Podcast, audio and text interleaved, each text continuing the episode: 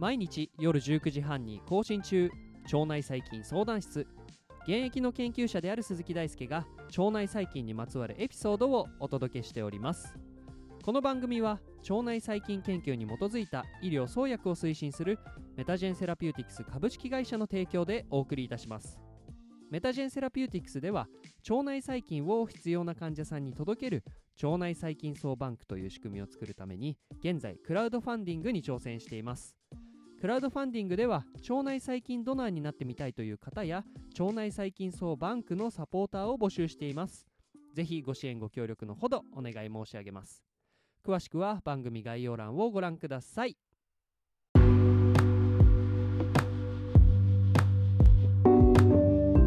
皆さんこんばんは。エピソード274の今回はうつ病を知ろうのシリーズでうつ病とは何かというお話をしていきたいと思います。このね、うつ病という、病気自体についての理解度を、ここで少しずつ深めながら、今後の腸内細菌や腸内環境との関係について、より深く知るための、準備段階をしていきたいなと思っています。このうつ病について、調べる中で、自分でも知らないこと結構たくさんあったので、ここでですね、皆さんに学びを共有できればなと思っております。ここでは、昨日もお話ししましたが開示事項として、私はですね腸内細菌層とがんの特に大腸がんの関係を研究していますがうつ病の研究はしていません。なので、一般の方と比較してもそんなに多い知識というか、豊富な知識を持っているわけではないです。ただですね、室長としてもですねこれ結構身近な病気なので、個人的にとても知りたいなと思っていますので、このシリーズは教える立場というよりは一緒に知りながら考えていく、そういう立場でですね皆さんと一緒に学んでいければなというふうに思っております。ということで、早速ですねうつ病とは何かというお話をしていきます。このうつ病、ざっくりと皆さんの頭の中での理解をちょっと聞いてみたいんですけれど、どういうふうな病気だというふうに皆さんは考えていますか、あるいは知っていますでしょうか。うつ病というと、そのうつ状態ですよね。うつ状態にある、つまり、気分が落ち込んでいるような状態が長く続いて自然に治らなかったりとか、あるいは悪化するようなそんな病気なんじゃないかなというふうに個人的には考えています。しかしですね、うつ病っていうのはじゃあ実際にどういう病気の位置づけで、どういう症状があってとか、そういうところはあまり詳しくなかったので、今回いろいろ調べてきました。まずはじめにうつ病がどのような病気の位置づけになるのかということをですねお話をしていきますが、ここでは参考資料として厚生労働省の公開している精神障害精神疾患の特徴特性というような、資料であったりとか、東京都福祉保健局の記述をもとに、ここはお話をします。まずですね、大枠としてですね精神障害というものがあります。こちらの、に関する東京都保健福祉局の記述では、精神疾患のために精神機能の障害が生じて日常生活や社会参加に困難をきたしている状態のことを、精神障害と言ったりします。で、ここで精神機能へ障害が起こることで日常生活とか社会参加に、困難が、生じているという状況なんですけれど、精神機能っては 何かっていうとですね、一言で説明することは難しいですが、端的に言えば脳機能が正常に働いていない状態と考えることができます。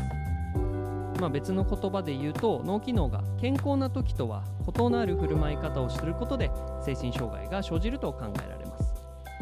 で、この精神障害っていう、その疾患、精神疾患とも呼ばれますが、精神疾患は大きく5つの分類に分けることができて、厚生労働省の記述によりますと、精神障害あるいは精神疾患はですね、まず1つ目に統合失調症、2つ目が気分障害、3つ目が転換、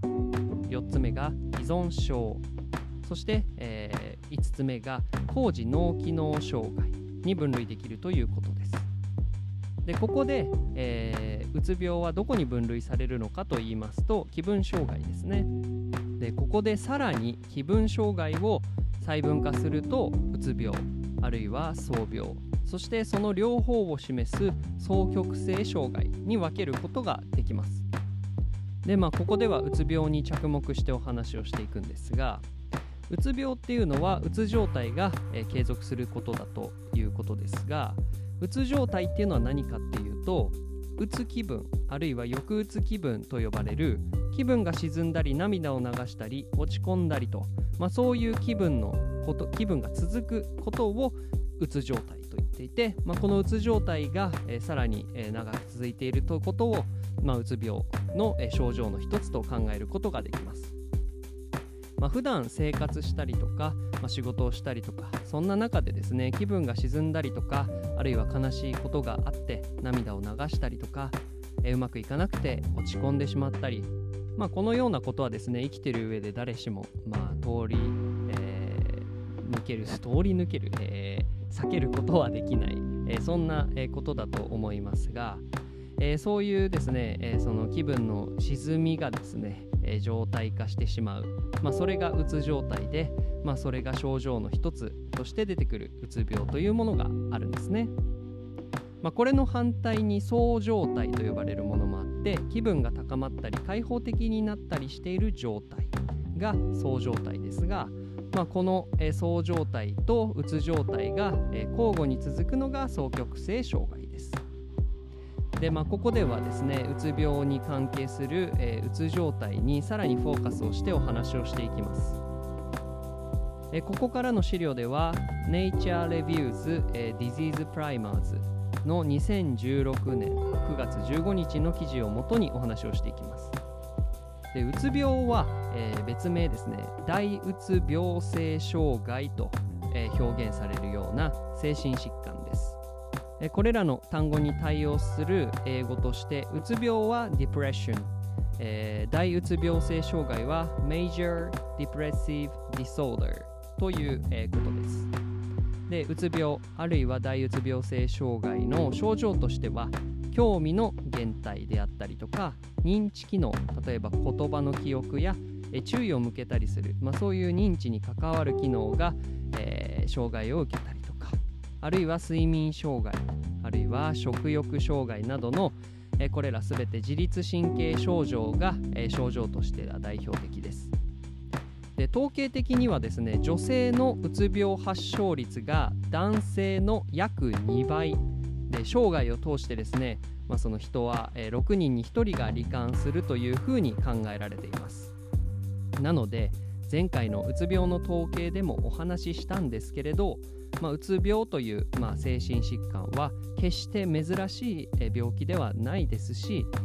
またですね、女性に起こりやすいということが数字としては明らかなようです。続いては、アメリカ精神医学会の言及を参考に、このうつ病あるいは大うつ病性障害、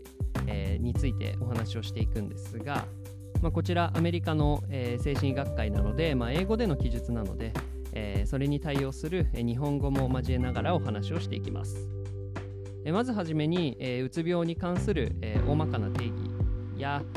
その疾患についての説明があります。 Depression, a major depressive disorder, is a common and serious medical illness that negatively affects how you feel, the way you think and how you act ということで、うつ病あるいは大うつ病性障害は、あなたがどのように感じ、考え、そして行動をするかにネガティブな影響を与える、広く見られる深刻な医学的に認められた疾患であると。で、続いての英語の文章です。Fortunately, it is also treatable. で、幸いにもうつ病は治療可能な病気です。Depression causes feelings of sadness and/or are loss of interest in activities you once enjoyed ということで、うつ病はですね、悲しみやそれまでに楽しんでいたことに対する関心の低下などを引き起こすということです。これは、Nature Reviews Disease Primers でも言われている興味の減退に該当しますね。で、続いてが It can lead to a variety of emotional and physical problems and can decrease your activity to function at work and at home。うつ病はさまざまな感情的、身体的な問題を引き起こし、職場や家庭における活動量が低下するということです。で、これに続いてうつ病に、対応する症状がまとめられていますが、ここから全て日本語で、例えば悲しみや気分の落ち込みであったり、今まで楽しんでいたことに対する興味や喜びがなくなったり、食欲が変化しダイエットとは関係なく体重が増減したり、眠りすぎたり眠れなかったり、疲労感が増加したり、無価値感や罪悪感を感じたり、あとは集中や思考力や判断力の低下、そして死や自殺を思い浮かべるなどなどですね、症状は人によって様々です。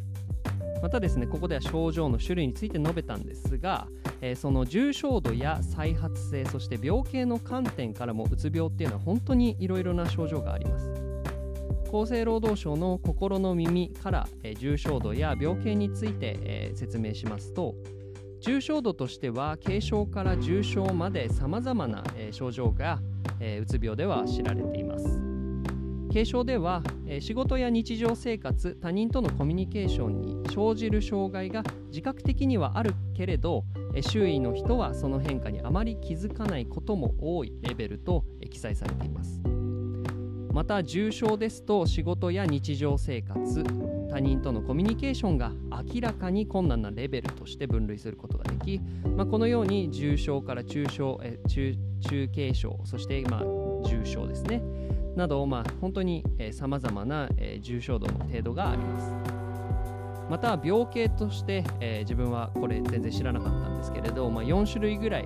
割り当てることができまして、うつ病の中でもメランコリー型、否定型、あとは季節型、あとは産後型の4種類が知られているそうで、メランコリー型というのは典型的なうつ病と言われることの多いタイプ。さまざまな仕事や責務、役割に過剰に適応して、その結果脳のエネルギーが枯渇してしまうような経過をたどるということで、これはですね、仕事であったりとか日々の生活がもう本当にいっぱいいっぱいになっちゃって、ちょっと体的に、あるいは脳みそ的に、心的に頑張りすぎてしまった結果ですね、こうなってしまうと、ちょっと、うつ状態になってしまうというようなメランコリー型があります。また否定型とも言ったらいいんですかね。これはですね、良いことに対しては気分が良くなる一方で、食欲は過食傾向で体重増加、そして、過眠をしてひどい倦怠感、他人からの批判に過敏ということで、ちょっとこれはあんまりちょっと個人的にあんまり知らないものでイメージがしづらいんですが、良いことに対しては気分が良くなるんだけれど、一方で、その食欲の感じであったりとか、睡眠の程度であったりとか、そういうところから、その自律神経の症状ですねが顕著に出てきている、そんな状態でしょうか。続いてが季節性で、特定の季節にうつ病を発症して季節の移り変わりとともに回復するタイプで、冬季のうつ病がよく知られていて、日照時間との関係が指摘されているとのことでした。これは、確かに時期によってありそうですよね。これちょっといろいろな混ざり物かもしれませんが、例えば5月病みたいなところもちょっとそれに近いのかなと思ったり、これは人間の社会生活に、対してですね生じるような、ちょっとしたうつ病状態なのかなであるのに対して、冬季うつ病っていうのは日照時間と関係している、どちらかというと、その自然界での、断りみたいなところが人間の精神性に影響を与えるという例ですかね。で、最後が産後ですね。よく産後うつと呼ばれたりしますね。産後4週間以内にうつ病を発症するもの、ホルモンの変化や分娩の疲労、子育てに対する不安、授乳などによる睡眠不足など不健康要因が重なることが影響しているということです。女性の体は男性とは結構構造的にもですね、内分泌的にも違うと思いますし、またですね、どうしても男性はお乳が出せない関係で、その授乳となると、もしその自然な母乳を与えるとなると、夜遅く起きたりしなきゃいけなかったり、生活リズムが乱れたり、ホルモンバランスが乱れたりと、そういうことで、子育てによってですね、産後4週間以内にうつ病を発症してしまうというケースもあるようです。ということで、今日はですね、厚生労働省やあるいは東京都の保健福祉局、福祉保健局とか、あるいはアメリカの精神医学会、あとはNatureですね、そういうところからさまざまな記述を持ってきて、うつ病に対していろいろな角度から眺めてみようということで、いろいろお話をしてきましたが、今日のまとめとして、うつ病は精神疾患の中でも気分障害に分類されるうつ状態が続く疾患のことを指します。うつ病の症状や病形、重症度などは人それぞれで様々です。うつ病の代表的な症状としては、興味の減退や認知機能が低下したりとか、睡眠障害が起きたり、食欲障害があったり、このような自律神経症状が一般的なようです。またですね、うつ病というのは疾患なので、治療法が現在はいろいろとあります。少しでもですね、今日言った症状とかに該当する、思い当たることがあったらですね、一人にならないで、ちょっとゆっくり休んで、時間をとってあげてください。心や体が気づかないうちに疲れてしまうというのは、意外と現代ではあるあるだと個人的には思っています。本当に日々たくさんのニュースがSNS などを通して、自分の頭に流れ込んできますし、自分のやるべきこともどんどん課されたりとか、どんどん終わりが見えないというかね、そういう、状況にある人は多いのではないでしょうか。そんな体も心も、そこから休まらない中で、一人になってしまうと、考え込んでしまったりとかして、それがですね、うつ状態にのきっかけになってしまうこともあるんじゃないかなと個人的には思います。